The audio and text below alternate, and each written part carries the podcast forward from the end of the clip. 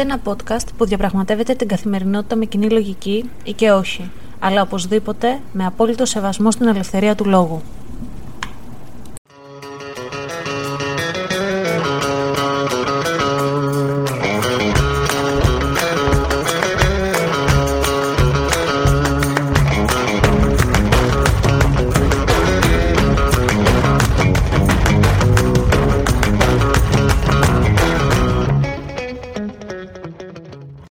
Καλησπέρα σας, είμαι η Αναστασία και καλώς ήρθατε σε ένα ακόμα επεισόδιο του Common Sense Diary, αυτού του podcast το οποίο διαπραγματεύεται πράγματα της καθημερινότητάς μας με κοινή λογική.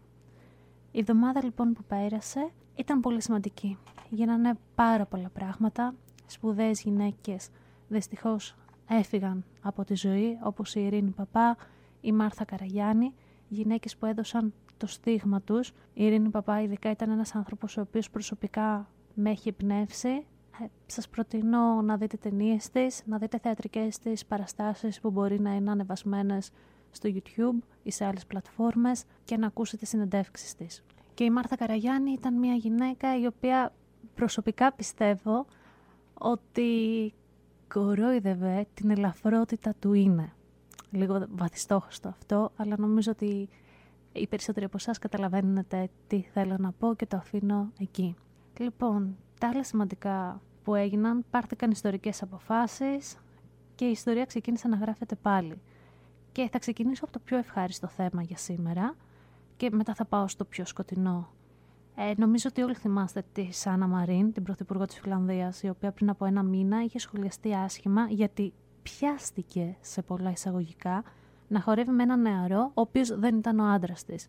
Οπότε πολλοί συντηρητικοί και άντρες και γυναίκες έπεσαν να την φάνε, λέγοντας ότι αυτό δεν είναι σωστό, ότι δεν είναι τα πρότυπα της οικογένειας αυτά που πρεσβεύει, ότι είναι μιχαλίδα και έδωσαν πολύ άσχημους χαρακτηρισμούς. Και δεν ήταν μόνο από τους ανθρώπους της ίδιας της χώρας, αλλά έγινε ένα παγκόσμιο κίνημα, αν μπορώ να το πω έτσι, σχολείων και κιτρινισμού κατά της πρωθυπουργού της Φινλανδίας.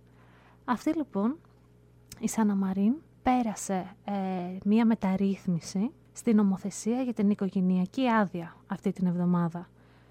Και θα σας τη διαβάσω επακριβώς όπως είναι στο post του Υπέροχες Γυναίκες, ενός λογαριασμού στο Instagram, που όσοι έχετε Instagram πρέπει να πάτε να τον ακολουθήσετε οπωσδήποτε. Και λέει λοιπόν: η Φινλανδία πέρασε τη μεταρρύθμιση στην νομοθεσία για την οικογενειακή άδεια αυτή την εβδομάδα, δίνοντας και στους δύο γονείς το δικαίωμα σε ίσες μέρες γονικής άδειας για πρώτη φορά. Σύμφωνα με τη μεταρρύθμιση, και οι δύο γονείς δικαιούνται γονική άδεια και επίδομα 160 ημερών, με τον ένα γονέα να μπορεί να μεταφέρει έως και 63 ημέρες των άλλων.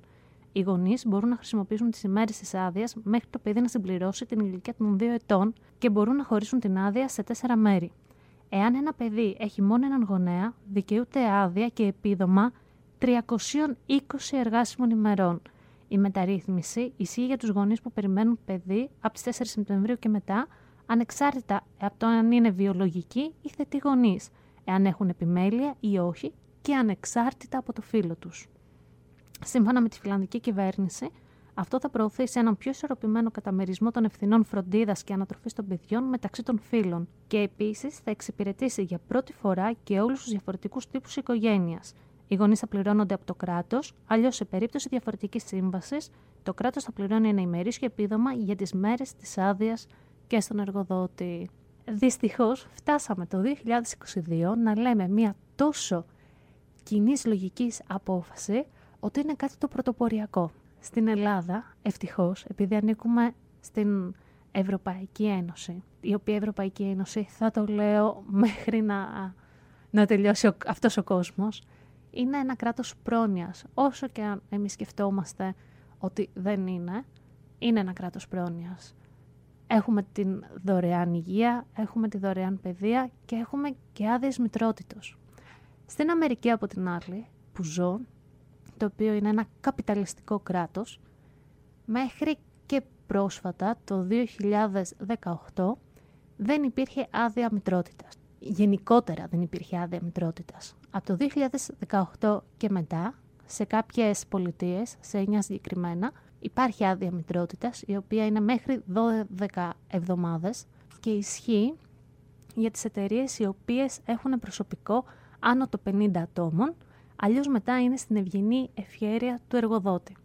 Αυτές οι 12 εβδομάδες πληρώνεται από το δημόσιο, εάν βρίσκεται κάποιος σε εταιρεία που έχει παραπάνω από 50 άτομα προσωπικό. Αλλιώς, η άδεια είναι άνευ αποδοχών και πάλι εάν ο εργοδότης αποφασίσει να σου τη δώσει. Εγώ λοιπόν ούσα έγκυος εδώ στην Αμερική, στην πρώτη μου δουλειά με απέλυσαν, κάτι το οποίο είναι εντελώς παράνομο και ευτυχώς δικαιώθηκα δικαστικά. Και στη δεύτερη δουλειά, επειδή ήμουν έγκυος, είχαμε συμφωνήσει ότι σε 40 μέρες θα γυρίσω πίσω. Λίγο πριν γεννήσω, μου λέει, δεν κατάλαβες καλά, δεν είναι 40, είναι 14, δηλαδή δεν είναι 40, είναι 14. Οπότε εγώ γέννησα την άλκη στις 14 Σεπτέμβρη, έκανα καισαρική και 28 ήμουν πίσω στη δουλειά, κανονικά να δουλέψω το full time μου, αφήνοντας ένα μωρό 2 εβδομάδων στο σπίτι και εγώ εγχειρισμένη να προσπαθώ να κάτσω σε μια καρέκλα, να βγάζω υγρά από την πληγή και να μην βολεύομαι πουθενά. Και όλα αυτά εν έτη 2019, 3 χρόνια πριν, σε μια από τις πιο προηγμένες χώρες αυτού του κόσμου. Η Αμερική λοιπόν είναι από τις ελάχιστες ή νομίζω η μοναδική προηγμένη χώρα στην οποία δεν έχει θεσπιστεί άδεια μητρότητας και οι 9 πολιτείες οι οποίες δίνουν αυτές τις 12 εβδομάδες πληρωμένης άδειας από το δημόσιο είναι η Καλιφόρνια, το Νιου Τζέρσεϊ, η Μασαχουσέτη, η Νέα Υόρκη, το Rhode Island, το Connecticut, το Όρεγκον, η Ουάσιγκτον και το Κολοράντο. Παύση, να πάρω κι εγώ ανάσα μαζί σας. Και εδώ έρχεται λίγο η τραγική ηρωνία αυτής της χώρας. Αυτή η χώρα λοιπόν που πριν από λίγο καιρό θέσπισε τα δικαιώματα του αγέννητου παιδιού και όλοι βγήκαν στους δρόμους ότι ένα παιδί αξίζει να γεννηθεί και έχει δικαιώματα, ξαφνικά όταν αυτό το παιδί γεννιέται, η μάνα του και αυτό δεν έχουν κανένα απόλυτος δικαίωμα. Γιατί μην μου πείτε ότι ένα παιδάκι 2 εβδομάδων δεν χρειάζεται τη μυρωδιά της μαμάς όταν ακόμα καλά-καλά δεν έχουν ανοίξει τα ματάκια του να δει. Το γνωρίζετε νομίζω ότι τα παιδιά βρίσκουν τη μαμά από τη μυρωδιά. Και μην μου πείτε ότι αυτή η γυναίκα η οποία αφήνει το παιδί της 2 εβδομάδων με τις ορμόνες της ακόμα να χοροπηδούν δεν καταβάλλεται ψυχολογικά, γιατί εγώ καταβλήθηκα. Δεν ήταν ο πόνος μόνο της τομής που δεν μπορούσα να κάτσω. Δεν ήταν μόνο οι αλλαγές στις γάζες που έκανα στην τομή μου, αλλά ήταν και το γεγονός ότι ένιωθα ότι εγκατέλειπα το μικρό μου. Και επειδή έχουμε μεγαλώσει σε αυτή την κοινωνία και επειδή είναι και τα ένστικτά μας να φροντίζουμε το μικρό μας, ήταν ακόμα πιο αβάσταχτο και βαρύ αυτό το φορτίο. Οπότε, ρωτώ και εσάς, γιατί και εγώ το ψάχνα και δεν ξέρω, τι είναι τελικά μητρότητα και μπορούμε να δώσουμε έναν ορισμό για τη μητρότητα. Κατά πόσο σημαντικός είναι ο ρόλος της μάνας στην κοινωνία που ζούμε. Έχουμε χάσει λίγο τον εαυτό μας, έχουμε λίγο ρομποτοποιηθεί. Όταν με πιάνουν οι μαύρες μου και οι κλειστές μου, αυτό σκέφτομαι. Και να κάπου εκεί που έρχεται μια γυναίκα όπως η Σάνα Μαρίν και αλλάζει τα δεδομένα, έστω σε μια χώρα η οποία είναι όντως προοδευτική. Οι σκανδιναβικές χώρες είναι προοδευτικές και βάζουν μπροστά τον άνθρωπο, όπως είναι η Φινλανδία, να δώσει το αυτονόητο στο λαό και να βελτιώσει την ποιότητα ζωής των ανθρώπων της χώρας της. Και από μένα έχει τον απόλυτο σεβασμό μου. Και νομίζω ότι έκλεισε πάρα πολύ ωραία και σωστά τα στόματα όλων αυτών που την κατέκριναν για την προσωπική της ζωή.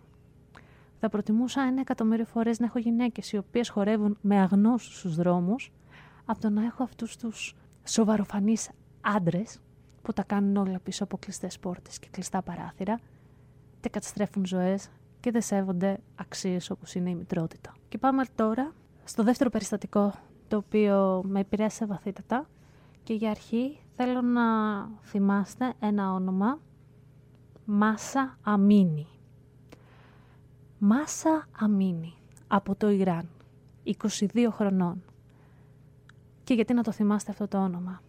Γιατί αυτή η κοπέλα έχασε τη ζωή της επειδή δεν φορούσε σωστά το χιτζάπ της. Την 3η 13 Σεπτέμβρη, ενώ βρισκόταν έξω από τη στάση του μετρό στη Τεχεράνη με τον αδελφό της, συνελήφθη από την Αστυνομία Ηθικής. Ναι, υπάρχει Αστυνομία Ηθικής στο Ιράν.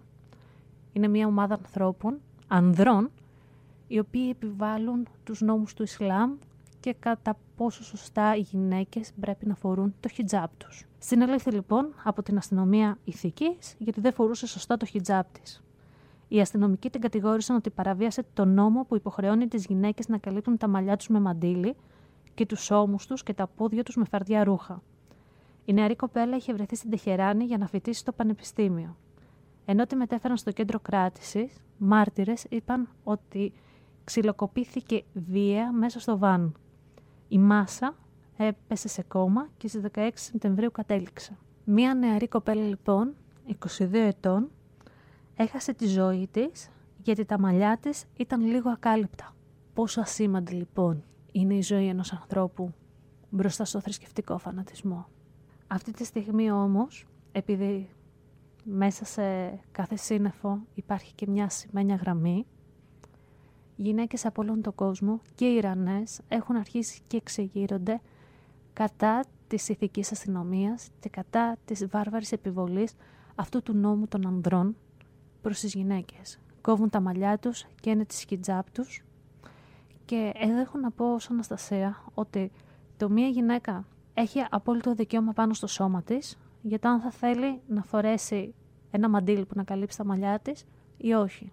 Δηλαδή, ας μην πάμε στο τραγικό περιστατικό πριν από κάποια χρόνια σε σχολεία της Γαλλίας που οι μουσουλμάνες μαθήτρες υποχρεώνονταν να μην φορούν το μαντίλι τους. Οπότε τα κοριτσάκια φορούσαν το μαντίλι τους και από πάνω φορούσαν περούκες. Όχι. Η κάθε γυναίκα έχει το απόλυτο δικαίωμα αν θέλει να φοράει το χιτζάπ της, αν θέλει να μην το φοράει το χιτζάπ της και να διαθέτει το σώμα της όπως αυτή θέλει, ανάλογα με τα πιστεύω που έχει. Έχουμε φτάσει το 2022 για να σταματήσουμε να έχουμε τόσο τραγικά περιστατικά και να χάνονται τόσο άδικα οι ζωές των ανθρώπων, οι ζωές των γυναικών. Δεν θέλω να μιλήσω πάλι για πατριαρχία, δεν θέλω να μιλήσω πάλι για την επιβολή των ανδρών. Απλά θέλω να αναρωτηθείτε πόσο διαφορετικά θα ήταν ο κόσμος μας αν σε θέσεις εξουσίας υπήρχαν γυναίκες. Πόσο διαφορετικός θα ήταν ο κόσμος μας αν τις αποφάσεις για πολέμους τις έπαιρναν μάνες. Δεν θα είχαμε πολέμους, γιατί καμία μάνα δεν θα έστειλε το παιδί της να πολεμήσει για κανέναν θεό, για κανένα κράτος, για καμία πατρίδα. Πρέπει πλέον να συνειδητοποιήσουμε το 2022 ότι οι ζωές των ανθρώπων είναι πολύτιμες και αξίζουν. Και δεν αξίζουν να θυσιαστούν για κανένα συμφέρον.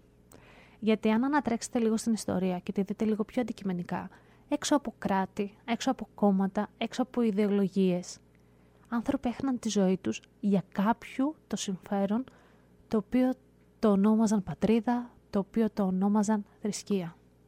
Είναι πολύ ωραίο να νιώθουμε αυτό το ρίγος και να νιώθουμε ενωμένοι υπό την αιγίδα μιας κοινής γλώσσας, μιας κοινής θρησκείας και μιας πατρίδας. Αλλά η ανθρώπινη ζωή είναι το υπέρτατο αγαθό. Και είναι πάνω απ' όλα. Οπότε, ας αναθεωρήσουμε λίγο και ας δούμε τα πράγματα πιο αντικειμενικά, με περισσότερη κοινή λογική, πέρα από φανατισμούς, πέρα από θρησκείες, πέρα από ιδεολογίες. Ας τα δούμε καθαρά σαν απλά μαθηματικά. 1 και 1 κάνει 2. Η κάθε ανθρώπινη ζωή είναι πολύτιμη. Και δεν είναι των γυναικών η ζωή λιγότερη πολύτιμη από των ανδρών ή των ανδρών λιγότερο πολύτιμη από των γυναικών. Όλες είναι εισάξια πολύτιμες.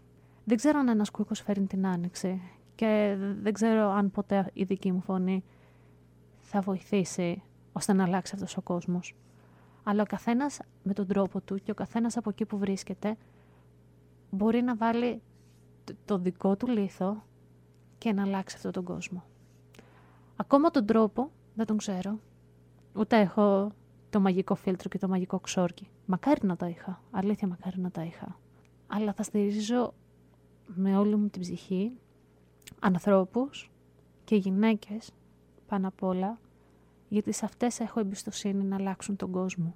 Και χωρίς να θέλω να είμαι σκεπτικίστρια και χωρίς να θέλω να είμαι αρνητική και πεσημίστρια, οι άντρες έχουν αποδείξει μέχρι τώρα τι μπορούν να καταφέρουν διοικώντας. Ας διοικήσουν και οι γυναίκες για να δούμε αν θα υπάρξει διαφορά. Όπως και σε κάθε επεισόδιο, έτσι και σε αυτό, θέλω πραγματικά τη γνώμη σας, θέλω να μου πείτε εσείς τι πιστεύετε. και θα χαρώ πολύ να τα πούμε την άλλη Παρασκευή. Σας ευχαριστώ. Καλό σας βράδυ, καλό απόγευμα, καλή σας μέρα. Ό,τι και να κάνετε, να είστε χαρούμενοι, δημιουργικοί, ευτυχισμένοι και μπορείτε να μας ακολουθήσετε στο λογαριασμό μας στο Instagram common_sense_diary. Θα χαρώ πολύ να ακούσω τις απόψεις σας. Γεια σας! Αυτό το podcast βγαίνει κάθε Παρασκευή στις 7 η ώρα το απόγευμα, ώρα Αμερικής, και μπορείτε να το βρείτε στο Spotify, Apple Podcasts ή Google Podcasts. Μπορείτε να μας ακολουθήσετε και στο λογαριασμό μας στο Instagram common_sense_diary, όπου περιμένουμε τις απόψεις σας, αρκεί να γίνονται με σεβασμό και να έχουν επιχειρήματα.